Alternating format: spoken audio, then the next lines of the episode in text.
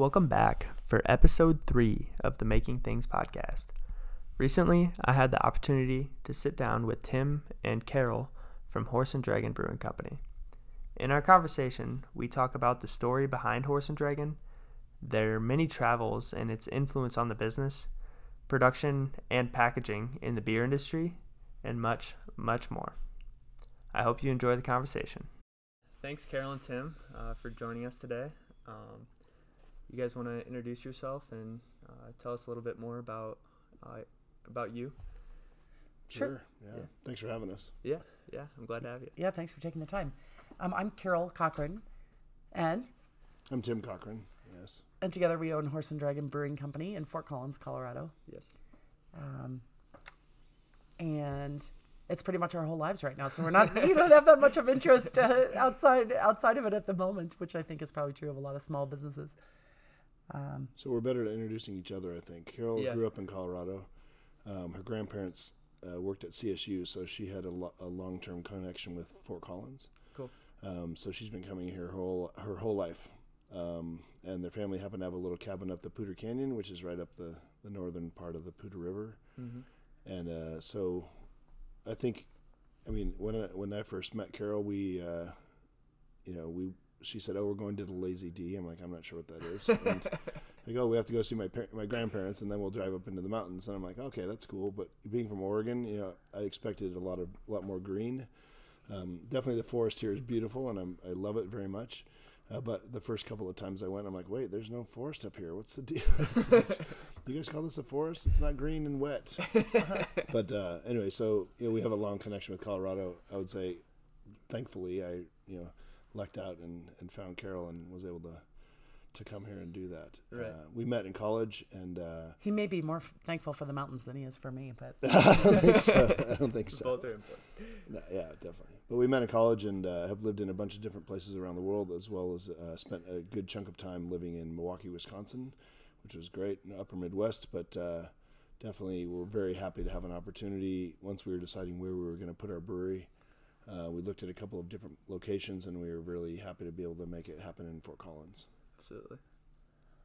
And Tim grew up in Oregon, and as he says, we uh, met in college. And uh, at the time, I didn't realize that he was going to be a, develop a career in business and be a really good business person. But over the years, that is what happened. And so I think it's always we are, but I think we're both a little bit risk averse. And it took us a, Sure. a long, long time to commit to, to going out on our own and op- opening the brewery. And but uh, I will say that I felt a lot of confidence in his abilities to um, to at least shave the odds in our favor a little bit in terms of trying to anticipate and really study a market and um, have a solid business plan.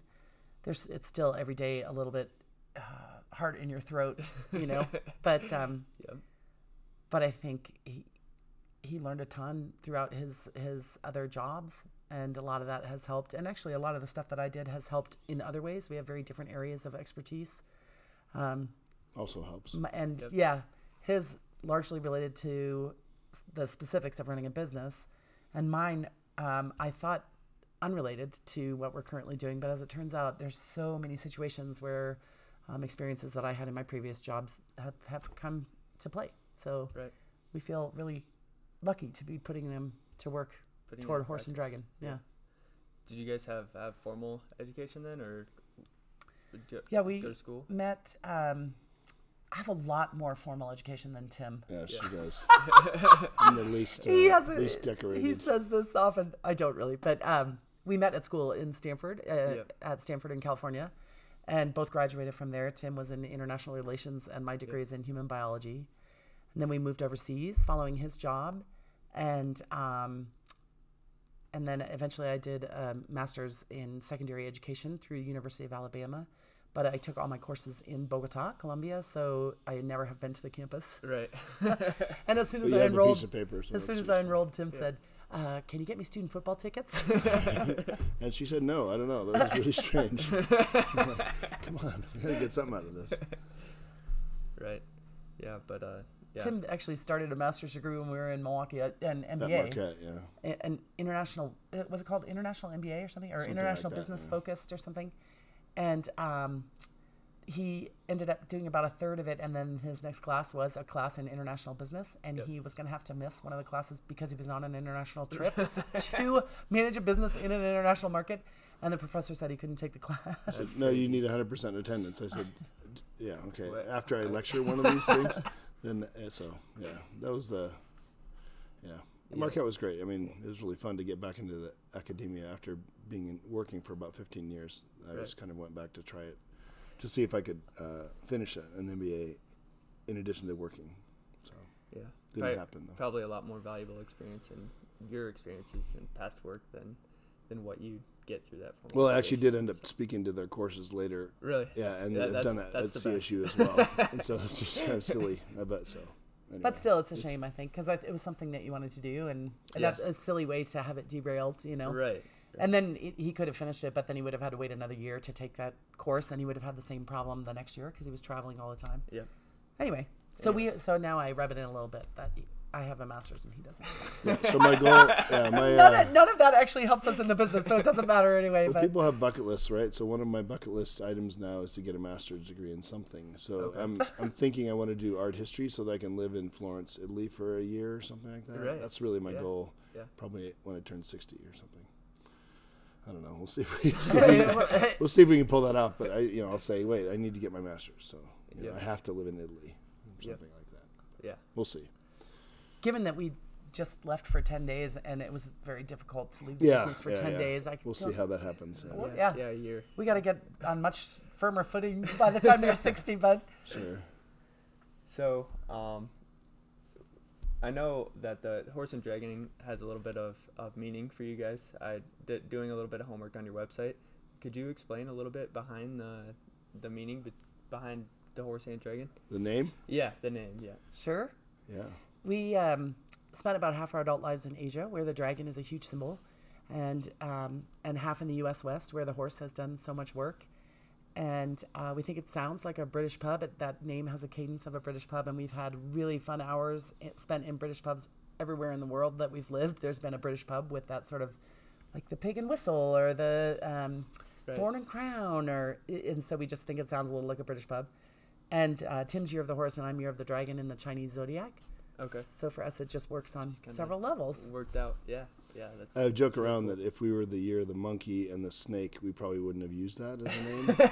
but, so, Although Snake and Monkey does have snake the and right monkey has really good and has good luck as well. But, uh, but, we- but you know, it, the horse and the dragon seem to be decent ones that It work in English as pretty well as in yeah. Chinese. Yeah.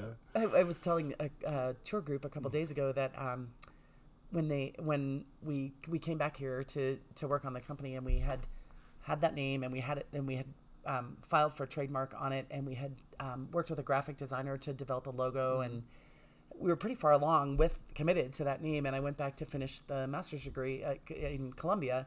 And one of the guys that was in my classes from China and he was like and he was asking how it was going. And I said it was great and this is where we are. And he said what's the name? I said it's Horse and Dragon Brewing Company. He said oh oh this has Chinese meaning. Have you checked you know with a with a um soothsayer it wasn't he didn't he didn't call it soothsayer but Like anyway feng shui or something. um, I wish I could remember the exact term he used because it was it was pivotal to the story. But anyway, Right. um, and I said, you know, no, uh, we haven't. and he said, I'll write my mom tonight, and uh, and she'll go to hers and and check it out for you.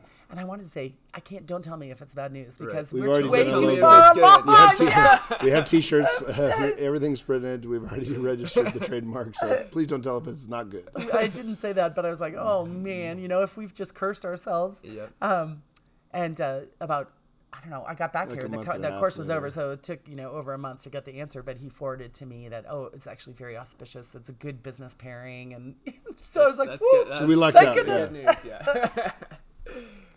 oh man, that's crazy. So you guys mentioned a lot of your travels. Uh, what what's been the, the biggest takeaway that you fr- from your travels that you guys have brought back and applied uh, to your business? Would you say? Well, I One- guess it, choosing one is difficult for me. I Right, don't know. You, yeah. you want to go first? There's You can, probably too many. if you have something. I think um, one of the beauties of it, it's it's really it, running a small business is hard. It's a lot of um, hours and it's a lot of uncertainty, and um, I'm I think we're both pretty concerned about trying to pay our people enough to live in this Yeah. market, and we feel responsible for um, the way they make their living. Absolutely. And so that's a lot of, um, I would say, stress and strain. But having experienced life in much bigger, with much bigger corporations and organizations, there's something really comforting about having it be almost like a family and being able to have some control. Of course, you don't have any control over the market, but Right. some control over the business um, is is very comforting. Just so it, it balances that strain of feeling responsible for for people. Right. Um, and I think having that to contrast with a, a pretty several years worth of different experiences with different organizations that are much much larger, Yeah. and being kind of a cog in those organizations, uh, I think that's a comfort. I take comfort in that.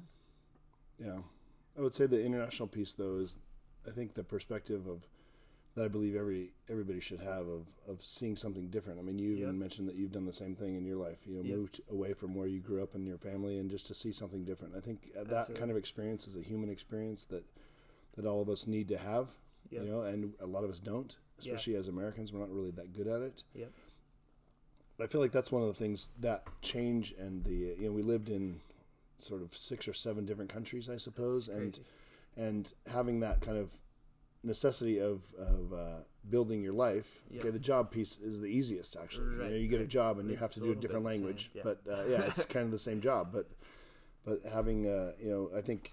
I was telling you earlier. I think Carol, you know, did a great job of when we would land somewhere, we would become a local kind of, or be be at least be comfortable. never never be a a local, local, but, yeah, but- but at least be comfortable. And um, and I think having those uh, kind of that kind of it's not upheaval, but that those challenges of doing that move, you know, Yeah. every a bunch of different times, um, has made us um, pretty resilient against challenges that happen here. It's like we can do things here. We're in the same language. We know how to read the regulations, those types of things, and and we can, you know, we feel like we can we can um, make decisions, you know, um, that are that we're confident in.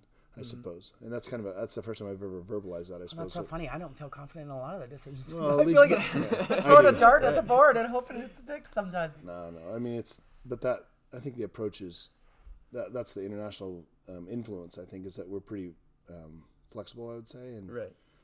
and trying to trying to look for solutions and knowing that there's something out there rather than if we made a challenge that oh geez we didn't think of this and then we fold no that never happens Right. because you can't fold when you need food uh, or you need to get dinner ready or we need to get across the street or we need to get our car fixed or whatever in, Sure. in Chinese Yeah. you know, or something like that. So the, I, I don't know. I feel like that that's probably again this is the first time I've ever really thought about it and verbalized what the international influence is on our business. Some people were asking when we first before we opened. You know, everybody the first question is when are you opening. Yep. Second question is what kind of beers are you going to make? And I'm like, dude, we don't even have a tank yet. but we knew we wanted to make beers that were drinkable that we liked. Right. That was kind of it. That was about as specific as we got. But a lot of people said, "Oh, are you going to have Asian style beers?" I'm like, so you've never been to Asia, I can tell because Asian style beers. I mean, there's probably some ancient uh, ancient intoxicants uh, that aren't really called beer. Yep. But really, I mean, they drink a lot of light lagers as well. Sure. So, so there's a lot of German influence, I suppose, in, in parts of Asia. So, you know, we were like, well, there's not really an Asian style beer. So, we want that part of it, you know, the the product wasn't influenced necessarily by our travels or Right. our, our living overseas, but I think the approach. Although some of the um, like the, I will say some of the ingredients that we've tried to source, it's been helpful to. that's have- true to have a broader have broader range, yeah, of other flavors and things. in other countries. Well, we uh, even what they use in, in food or we use like we one of our favorite beers that we ever make. We make it for our anniversary every year is our passion fruit IPA, and the passion fruit. I mean, we have that in Colombia almost every day. You know, our daughter's like, "Oh, you're doing passion fruit, you know, maracuya. That's so funny because they would eat it or drink the juice almost every day because it's fresh fruits in Colombia, which people don't really think about, but it's a pretty And actually, the, the passion fruit for that, we source for that beer is from Colombia. And when we when our um, head brewer said she wanted to do that uh, that combo, first off, I thought it was a pretty weird combo because I love IPAs and I love passion fruit, but I had never thought of them together. Right. And I think because I didn't know enough about the various different types of hops, um, they, she chose hops that just married so well with the fruit that it's fantastic. But in my mind, the hops I was thinking of, the flavor profile I was thinking of, would have been more of a clash. But sourcing the fruit, she was having trouble finding it, and I'm like, I'll go to one of the Mexican grocery stores and and find some. it because I know they have it frozen, you know, just to play around with as an experimental. Yep. And then when we went to source it, we specifically looked for Colombian. uh, Colombian fruit, fruit. you know. That's very cool. Um, yeah, so that's like a minor way that it's influenced, and I think also like knowing that there's a gazillion different type of types of people in the world that have like a gazillion different values, and they're not always going to match up with you, and yep. That's always helpful in in business and in life, and and that's just um, right in your face if you uh, travel or live overseas at all. Sure. you know. Yeah, yeah. I think that's that's really cool. I know. Uh, for me, moving is a lot of anxiety, even in the U.S. So Yeah, right. the fact that you guys moved seven times overseas, that's that's pretty crazy. So the first time was easy because it was just the two of us, and we were going to Hong Kong. It's, it's a city, so it's like kind of going, "Hey, wow, we're going to a big city." it's like you moving to Chicago or New yeah, York. it's yeah. still weird. Like It the is money's weird, yeah. different, and you don't even know how to get a cab. And Well, that you was know, again. like- that was in the 20th century before you were born. Yeah, So that was when we had money. We didn't use cards for everything. We didn't have phones. right. Actually, legit, we didn't. That was a really strange and any like trailing spouse that they called because I didn't have a job when we moved over there. Yep. I was following For his like ten job, minutes. And um, any trailing spouse can tell relate to this story. But it was the first time that I didn't have my own source of income, Right. and um, and so I was really reliant on Tim, and it was a cash economy because they didn't take cards. I couldn't use my local like my bank account at all. This was back in the day. Yeah, man. that was. Yeah. It's very like weird. Like the grocery stores didn't even take credit cards, you That know. is crazy. So um, so I had to ask him for cash, which was the weirdest experience to be like, For both of "Hi, us, honestly. I'm a kept person, and can I please Can I have have some four money?" more of those red ones and six blues? right. Yeah. It's one thing with the card where you don't actually see it. but Yeah. I think the tangible, like, hey. yeah, that was and you have to take it out of the wallet and hand it over. Like she, she, Yeah. she couldn't get. I think I ended up giving you the, the ATM card. That was the big. And there's one ATM machine that we passed uh, that Yeah. we could run over to. It's not like they were on every corner. sure. Very funny.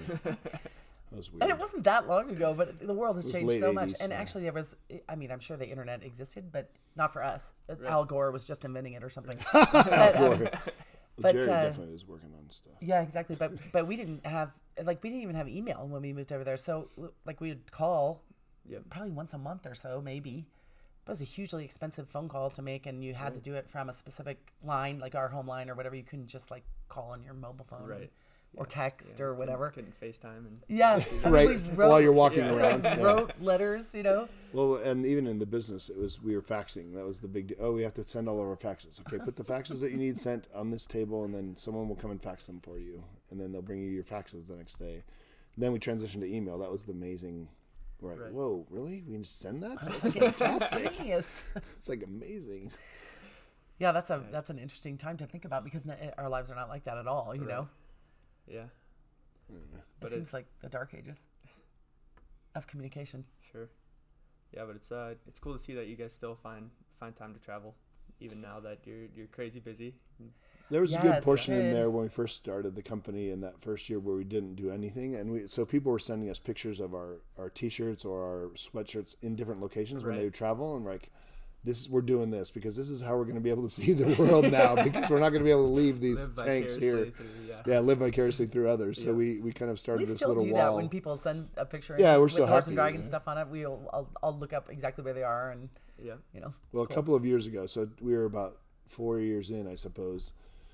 We finally, you know, these friends of ours kind of were pushing us and saying, "Okay, we're going to go," and we rented a house. You got to come and come with us, and that was the first time that we had traveled uh, again internationally, and and that we all also discovered that traveling internationally is a lot better than trying to take a weekend in Fort Collins, which we Sure. we started to try to do on Mondays. You know, we take Monday. Yep. Doesn't work You if you're not, if you're here, Yeah. you're here. Yeah, and and uh, so you know we, I don't know, we, we're getting better at the travel piece. I guess once every now and then we'll leave, but we have to Time leave the country kind of to shut off a little Completely bit. disconnect. Yeah. Right. Sure. Sure. Well, uh, you guys have, have a beautiful place here. Um, what what's the uh, you, you mentioned the team aspect of um, brewery. It really feels like a family. Uh, wh- is that the best part, or what? What would you say is the best part about operating a brewery? You want me to go first? Yeah, I I feel like I'm always going Yeah. first. No, I, I can't wait to hear this. I love well, I love the product itself. Um, the you know just the taste of it and the experience of it. But um, but what I really love about it is that it brings people together in so many different ways. You can see that here in the tasting room. You know, people walk in with uh, by themselves or just with a friend, and then next thing you know, they're talking to someone else at the table or the bar about what they're drinking, and then that leads to conversations about other things. Um, we see that in our accounts. So, we, you know, when we go out to visit them, there are always people that are relating to each other in the Right. accounts. I love that. And the, the biggest way I think we see it is that the number of donation requests we get, Yep. because it really helps to have our product and probably any other alcoholic product Yep. at a fundraiser for s- stuff that people really believe in. I feel like there there are um, organizations in this community that are doing much harder work than we are. Yep. Um, and I don't say that lightly because I feel like we're working really hard, but we're working hard to make a luxury product, right? Right. They're working hard to like cl- correct the ills of society, Right. and they want to have our product at their at their fundraisers where they're doing some Doing big things. heavy lifting. Yeah, Yeah. I love that about it. I don't know. So the question is, what was the question again? So What- what's, what's the your- best thing about it? Yeah. What's your favorite part about? Favorite part is hard. Again, I mean, I'm not very good at um, prioritizing favorites. Right. I don't believe in extremes. So Shall I tell you tell them what you always tell everyone else your favorite part? is? Okay. Oh yeah. Oh, I know. what my fa- yeah, definitely. In terms of operations, my favorite part is delivering beer. Actually, Okay.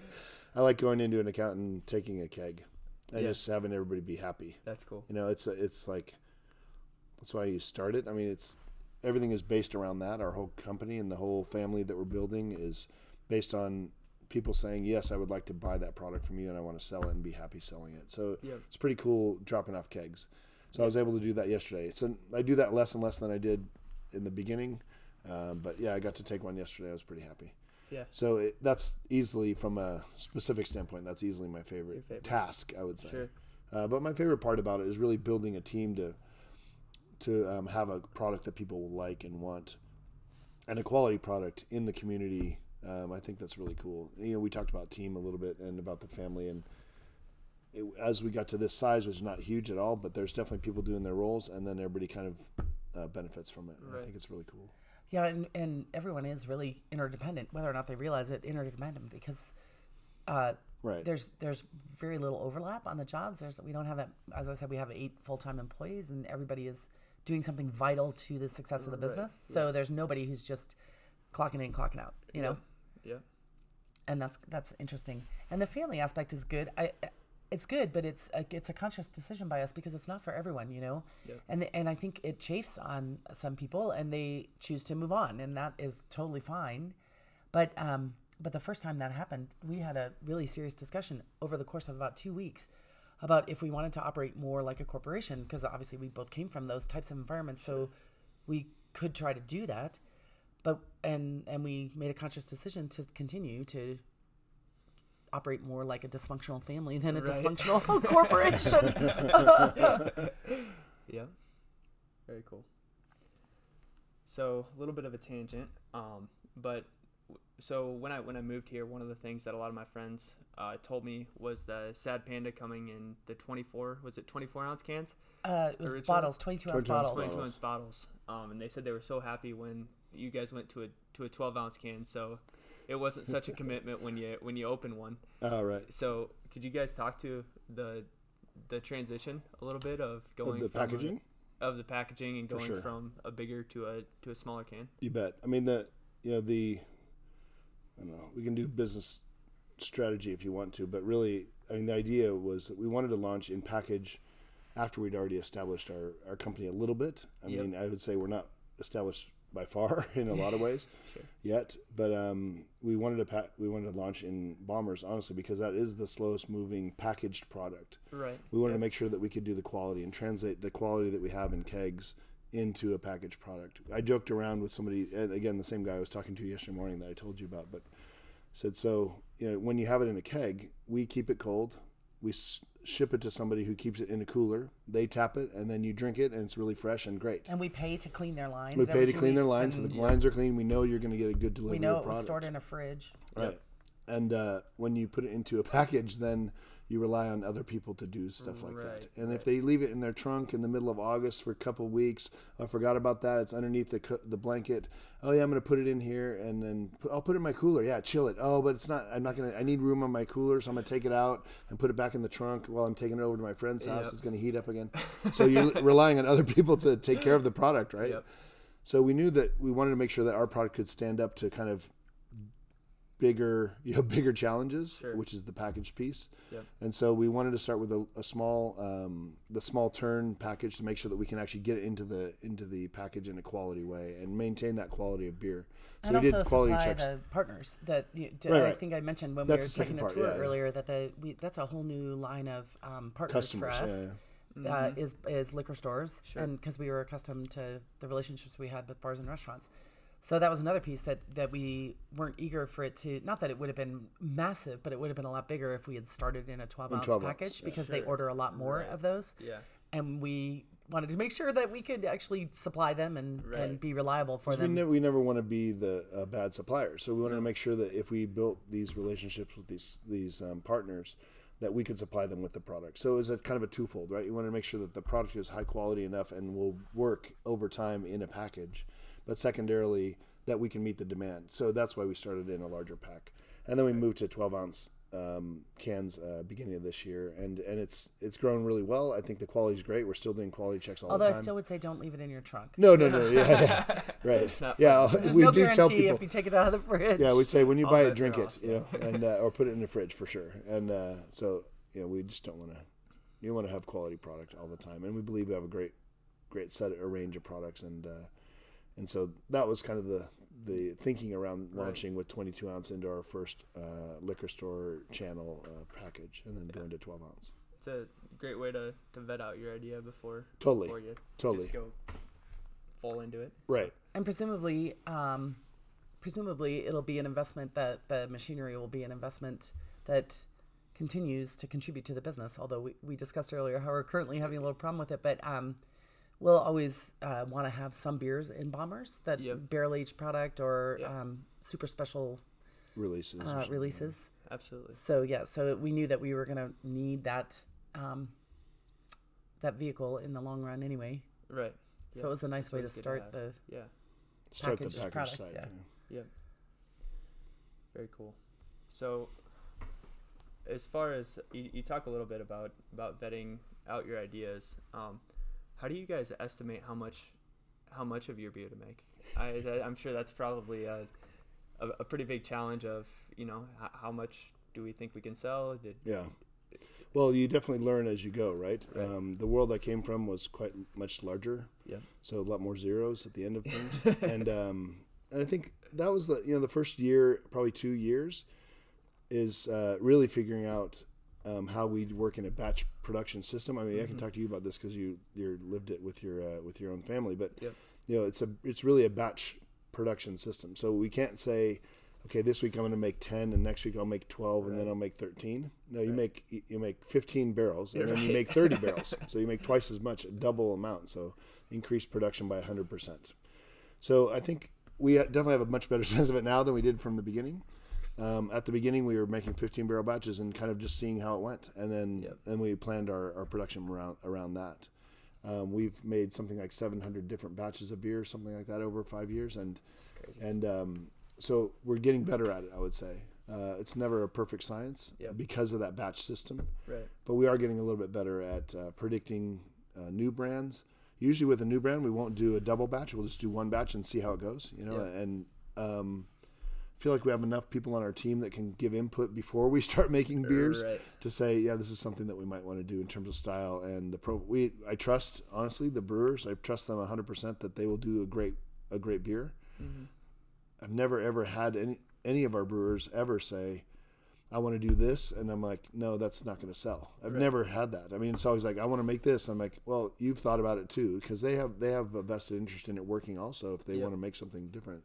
Because it's not a cheap investment, right? No. One one batch of beer is a ton of um, not only just specifics on uh, on ingredients and time and, and but it's labor and and all and all these Cooperage other and cooperage fridge yeah. space and Yep. So yeah. it takes up a lot of resource. So you, I don't think they take it lightly either when they say I want to try something new. Right. And our uh, our lead salesperson, we have uh, three salespeople, and he, the our lead guy has been with us since before we opened, and he also is a prolific and, and avid home brewer himself. So he understands a lot about um, beer styles and recipe creation, and he's out in the market every day. Right. So I think any they well our whole team talks to each other because we're so small. We see each other all the time.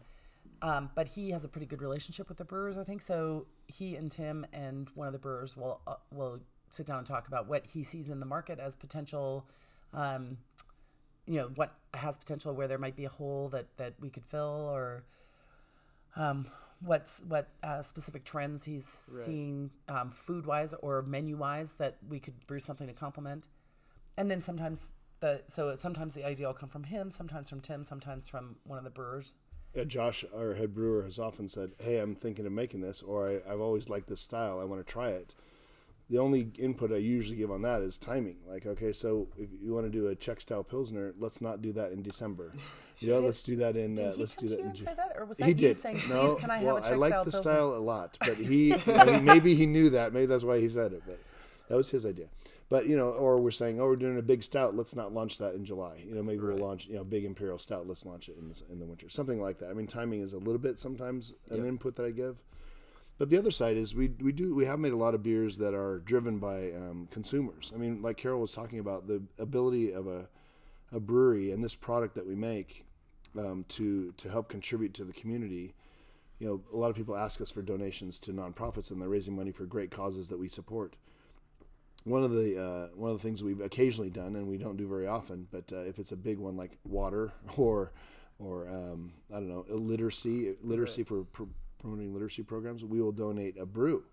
So people bid on that in a silent auction or in a live auction even, and they bid on it and donate that money into the into the nonprofit. And we're pretty happy because that's very different than here's a glass and a growler fill. Right. You know that's you know fifty dollars or whatever, but someone might bid thousands of dollars to be able to brew on our system and have and name beer. the beer and have a party with their friends. So when they if that launch it. happens, we're driven by their kind of wants and needs. Like what kind of you know, usually we have a meeting with them or talk to them at least by email, depending on where they are. But you know, what kind of beer would you want to make, and Yep. what are you thinking of? And honestly, it's a hard question. People think they can come up with something great that they like, and then you start asking them the right questions, and they say, "Oh, well, I don't. Yeah, well."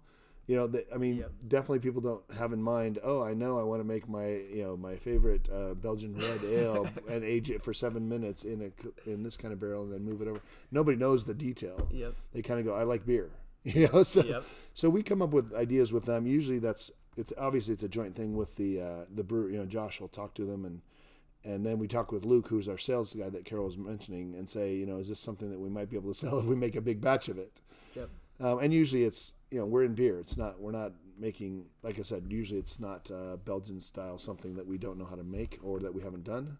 Josh can make any beer, and I think do it well. But but uh, usually we try and steer them a little bit to something that might work in the market if we're going to make a full batch. Sure. Because they say, oh, we're going to have a party though. Like okay, that's two So that's- kegs out of thirty. That's a keg and a half. So, so we have we have 28 kegs that we need to sell somewhere else. So is that cool? And they're like, oh yeah, I forgot about that. Like, okay, cool. So we try and work with them, and it, and it works pretty well actually. We've It's that. been some of the most fun. It's pretty I think, fun, that we've yeah. had is working with those people. and it know? gives it gives Josh a chance to experiment on stuff that he's thought about, maybe like this type of yeast or maybe another type of hop or something that we want to look at. And it gives us a chance, him a chance to be a little bit more experimental in those types of things. And we've done that with just on beers, just in general. If we don't have a have a uh, charitable thing coming up, but if it's, you know, we need to have another offering in the in the lineup, that gives them a chance to either either Josh or one of the other brewers, Rob or, or Doug, can say, hey, what about this? You know, and we do those styles. So at the volume that we are now, doing a 15 barrel batch of one of those experimental beers is still doable.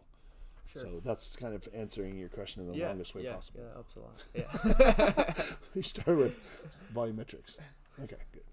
yeah Li- like you were saying I, I think it's it's abstract for for people like me or a lot of others to take take an idea for a beer and turn it into something tangible Right. i know I, i'm looking at a lot of physical products and how can i make this thing that fits with another part but when it's something more abstract like a beer I think that's uh, a little bit more difficult to wrap your head around. Right, right. Um, and, and it is. I mean, and pe- people say, "Oh, what?" You know, we also get on the other end of it is from historic beers. We made 170 different beers or something like that since we opened. There's definitely people that walk in and say, "Hey, so a couple of years ago, I had one of your beers. It was at this place, and I don't know the place, or you know, maybe in Littleton or something. I don't know. I had one of your beers, and, and it was a I think it was a raspberry with the chocolate. And I know with the beer. I'm like, oh yeah, sure. They go, why don't you make that again? Like, I don't know. We just you know, we just didn't make it again, or it didn't happen. You know, it's not like it wasn't good or anything. It's just yeah, but that was a trial. We just it was a one-off Right. or whatever you want to call it. We could. But there are if I was marketing that- it properly, I would call it a limited release. Yeah. Probably. Oh, that was a limited release. Yeah. You know, like gives it some halo or something. But There are a few that we get a ton of requests for, and that we probably we'll look should at brew yeah, we'll yeah. look at making some more of. But But then there are these random ones that you know, you'll you'll hear about from one or two people. You know, oh, that was the best beer I ever had. From five years ago. Yeah, Yeah, yeah. From the first year or Yeah, second let me year. go hit the magic button. And, Yeah. Yeah. How many It'll- would you like? You want three you. pints? Cool. Yeah, we can do that. Uh, Three can you make that yeah. while I wait? I want to get a growler of that. I'm like, oh, yeah, that'll take a that'll take four weeks Yeah, yeah. at least. I think most people get that. I- Yeah, I- they do. but Once they you just- explain it, they kind of go, oh yeah. And I guess. think it's nice that they remember some of the beers. Sure. You know, very cool. It's very cool, and often it gives us a reminder of, oh yeah, we should probably make that again. Right. So we've done that a couple times. What what's some some of the the ones that you've gone back and and made? Well, uh, again, I think our process is, if I call it a process, that sounds really, really um, organized. But I think our process is, is honing a little bit because we have a, a set um, amount of beers that we're making that we already Yep. know. Right. So last year, like the uh, the like the Czech Pills is a great example. He made that last year kind of as a one-off, just a trial brand, and and we were like, wow, this is great. I think we should do this. So this year we made that one of our core brands, and made you know a number of batches over time. We have it in package really as cool. well as uh, as well as on tap. The same with the Dragonfire started that way. Our Yep, Imperial, our Imperial Stout, Stout. he did that just as a one-off. And try then, it and it was like yes do this again so we Yep. you know it was it, it kind of hits or misses it doesn't usually miss though it's usually kind of like okay well that worked okay but were we all jacked It's up interesting because I think about the number of times. I shouldn't actually. No, now I'm thinking we have to have a meeting after this. brand planning meeting I think about the number of beers that we don't make again because uh, there's it always takes a little bit of time for a beer to build up some traction because a brand new beer, no, of course, no one's ever tried it, so Right. it doesn't have a fan base, including our people serving it And behind the tasting room yeah. counter yeah and we don't have a marketing. I mean, we have zero dollar marketing budget because we decided we'd rather donate with the funds that we would have put toward marketing, and that's a sort that's a sort of marketing, I guess. It's Yeah. like showing the community you care about it, but so we don't have a we never launch a marketing campaign about a new beer except for posting it on social media. Right. So, when I think about it, the number of beers that people liked and sold well, that we maybe should have um, continued making, but it's just that they're we have a limited amount of um, tank space and a limited amount of brew days, and there just wasn't room in the schedule for it. But maybe, I mean, we have so many recipes now that we could be done inventing for the rest of time. but we don't want to No, but it's too that's fun- the it's beauty fun of to craft try right new is stuff. trying new things and having new beers almost on all the time like here in the tasting room with our 12 brands usually it's a pretty simple even balance between our core brands and seasonals that we know and we have often Yep. probably 50-50 with new brands that are one-offs or, or it's a special i'm going to use the select it's a s- it's a one selected limited brand. it's a release? limited release yeah. Yeah. you just got a limited new phrase. release We're starting to market right here on this podcast. but that's part of craft i mean and that's a that's i believe that's the role of small breweries is we're supposed to be trying new things and doing different things because we do you know, compared to um, larger companies that if they test something they're trying to test it and they do research and they might pay Yep. p- people to tell them what they think and then they go into roll it into full-on production but we just are doing things because we like beer and we want to try new beers and try new things that Right. go along with our core brands as well but just try something different oh new hops come out or we did one with a new yeast that's just recently available in the us uh, we did a couple beers with that yeast. Interesting, yeah, cool. We might not do another one, but we might. Yep. But we got to try it. You know, it's because Yep. we're that size, and, and it worked And that, yeah, that's yeah, it's of- much easier when you're small to Yeah. to do, do, stuff that like stuff. that. And that's Yeah. part of the role of the of the you know six thousand breweries that we were talking about, the tail of the craft brewing industry that we're in. Right. Yeah, that's the, the the fun part of being being being small. You're able to be agile and, and try Yeah. different things and Right. yeah. And so it's not always really cool. about hey, let's try it and see if we can blow it up. No, that's not. That's usually I've never even said It's that the phrase before. of it, right? Yeah. Yeah, it's more like, hey, let's try this. Cool, that sounds Well, good. actually, our Yeah. business would probably benefit if we if we devoted a little more to thinking to that. no, we usually do it afterwards though. Like, what should we make that again? That's a lot, often a conversation. Should we make it? We did that last year. Okay, so yeah, there was a he made this pineapple ginger lager again. He wanted to make it. We're like, yeah, try it. Who knows? Great. It's a, a light beer for summer. Great beer goes great with food in the summer. If you're having a burger, it's a really a nice combo for that. Refreshing, but still has some stand up flavor to it. And it blew out. and It went really, really fast. Like, well, I guess people like that, and we all like it. So let's make some more of that. Right. You know. So and this year became one of our seasonals. So But it's funny, I think, because we're so small and pretty insular. Uh, yeah. the ones that are rebrewed most often are are, Are the ones because our team likes it, you know. so like I think of the the Disfrute, the pineapple ginger lager that Tim's talking about. I think it was Liz who was like Yeah. telling the brewer, "You have to brew that again." you know, I love that beer, and so it gets to be brewed again. Right. There's not a great strategy to it. There is. There is. It's behind the curtain. It's a big secret. Yeah, exactly. This is what I'm doing at my Very desk. well thought out. Oh, that's great.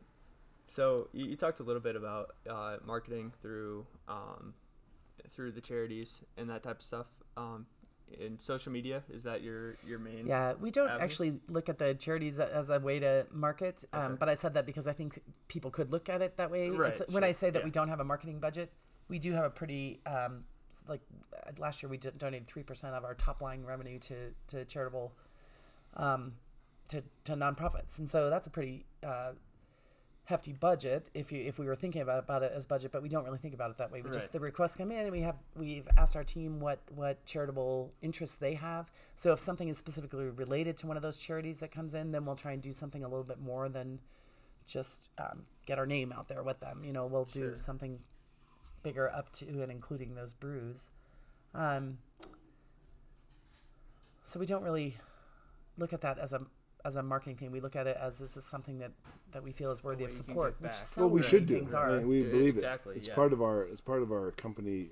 I mean, our company pillars. The fourth one is be proactive members of our community, not just active or reactive. Right. We want to make sure that we're part of it, and we believe the product that we have can do that. I used to, you know, one a million years ago, one of the jobs I had, I joke around with the sales guys. I'm like, yeah, I sold toilet paper. So people don't come and ask, can you donate some toilet paper for a charity auction? You know, or can we have some cha- can we have some toilet paper for our people that are going to be donating money to us? No, or our they volunteers, you know, we would like to have we like to give know, like appreciation to, event for them and give them each a roll of a toilet, roll of toilet paper. paper. You know, it just doesn't happen. I mean, and so this product line, we're pretty lucky that we can leverage that and be contributive to to to causes that we believe in, and and part of a community that's that we all live in. You know, Yeah. But so then the marketing, the only way to find out really what we're doing is to follow us on social media.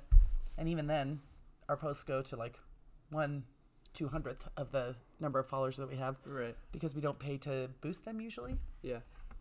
Unless, unless we do, we have boosted some events, especially if they're related to a charity. Um, but yeah, we don't really have a a marketing strategy. oh, well, I would say that.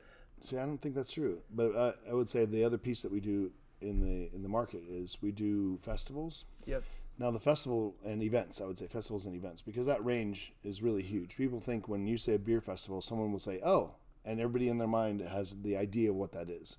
It might be Great American Beer Festival, or it might, which is the big one in Denver, that's the national um, craft brewing thing. Yep. People might say that when I say festival, or they might go, "Oh, that's the one that's the Colorado Beer Festival. That all beer, a bunch of breweries there, and they're giving out beers and tasters, and, and we pay for a ticket and we go to that." Yep. And those happen around for sure, and we're involved in some of those. But then there's also uh, neighborhood festivals that Yep. don't focus on beer, but they want to have beer at the at the event, um, or beer or other other um, other offerings.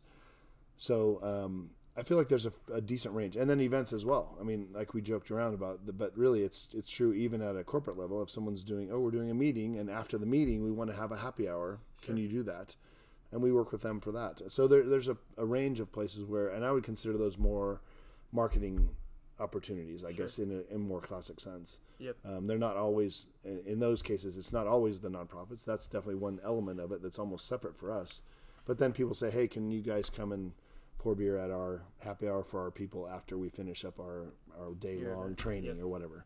Yep. Um, so so there's there's a range of, of, of interactions. You know, again, if you get back to the marketing textbook, it says interactions with consumers. We have those mm-hmm. in event formats, whether that be a festival that's traditional beer festival, go drink, which we're doing less of, honestly, but then more of the other ones that are more of a multifaceted sort of deal, like a food festival Yep. Um, or you know, or a neighborhood festival. There's one South Gaylord Street in in uh, in Denver that we know that's they're trying to build the the community around their main street, you know, mm-hmm. and so they have a festival there with music and a bunch of businesses open, and then they also have some um, some refreshment as well. So it's it's we're part of it rather than it be a beer focused event. Sure. So it varies across the range, you know, and, and I think th- that would be more of our, as close as we get to traditional marketing, Right. would be that type of uh, that type of activity. Whereas the and then the social media, of course, is a, a you know, in my world, it's a relatively recent thing. You know, the last sort of five years ish, it's become really, really dramatically um, invasive in people's lives. Doesn't mean that it's bad or good. It just it's hard to measure Yeah. how that impact is. It's much like um, the traditional old media were back in my old days. You know, oh, we have a TV ad. I'm like, cool. So what does that do for our sales? Right. You know, do we know that? We can do research, you know, and have a have a focus group and talk to people about what why they make decisions. They probably won't be truthful in my mind. I mean, I'm very Right. much a, a linear thinker, and I'm kind of like, if you ask somebody, "Did you see our ad?" They say yes. Did that make you buy the product? And they say, "Yeah." They don't know. You don't know. I mean, I think people just you know the psychology of human uh, interactions is is deeper than a linear link to a TV ad. Yep. Maybe awareness, yeah, and those types those types of things for sure. The science of marketing for sure. You know, awareness and and then activations of those awareness. That's fine. But, But we don't invest in that at Yeah, all. we- Like, we don't, won't. We can't. I've never. I don't even understand um, Google AdWords and all that stuff. I don't know how to analyze how how well that would be doing. And we do. And the print we get asked. I don't know once a week to advertise in some print, Print form. magazine. And I, I'm sure that some of them are effective, but I have no way of figuring out how. And of course, they're all about their distribution. But I'm like, we get stuff dropped off here that has ads in it. They drop off 50 copies, and that's part of their distribution. And we put them in the recycling. I call them all the time and say, please, Please don't bring waste us the trees." one copy, Right. you know, and we'll share it around the tap room, and everyone can read it if it if it's out. Yep. But so it's so I think it's really hard to um, At our scale, design sure. a marketing campaign that would be effective. You know, Yep. at our scale. It's definitely different. So we believe in, in the activities. The last piece I would say on, on, on if we want to do traditional marketing and events is um, we work with our customer base. So a lot of our restaurants and bars to do pairings. So we do a beer dinner, or we will work with someone who's doing a uh, maybe a, a beer menu for a, a month long beer menu where we're one of the we, we're one of the courses we pair with one of their appetizers or something, and then other breweries or other beverages pair with other things. So we'll definitely work with that. We believe our beer goes well with food, and uh, and we try and make that happen. You know, we think that's one of the best parts about craft is that we have great flavor profiles that can go with almost any style of food, and we, we think we do a decent job with that. And so we want to make sure that we have those opportunities and give those to, to consumers. But again, this is pretty, again, in a, in a true marketing sense, this is pretty one to one marketing. It's what someone in a big company would call, oh, that's grassroots. Right. But yeah. well, that's what we pay for, and that's what we are. you know, so Yeah. we we don't want- we can't buy media. You know, it's just it's uh, because a because we just don't know how effective it's going to be, and b it's quite expensive compared to how we can activate with real consumers that we know like like our products and introduce them to our new brands or whatever it is. Yeah, and I, I know some some of my friends that introduced me to your beers. It seems that the people who do drink it are passionate about it, and, Oh, and they want to to tell hear. their friends about good beer. Um, so Right. That's and, that's and great That's news. another route. Yeah, yeah, Hopefully So- that continues. Let's keep that going. yeah. So you, you mentioned about um, about food pairings with beer. Do either of you have a favorite a favorite pairing of any of your beers with the food that you would recommend? Favorite? So I, I would say I, I, I'm, Yeah, I'm asking a lot of favorites. yeah, I know it's that's tough. not your These my, yeah, I should get in the preview. Come up with your I think our list. picnic rock pale ale goes with almost every food I've tried, including desserts. It's a it's a hoppy pale, and I love it. And um, I would order it with anything, Okay. literally anything. Okay. Cheeses, I've had it with you know cheeses, salads, desserts, meats. It's awesome. Yeah.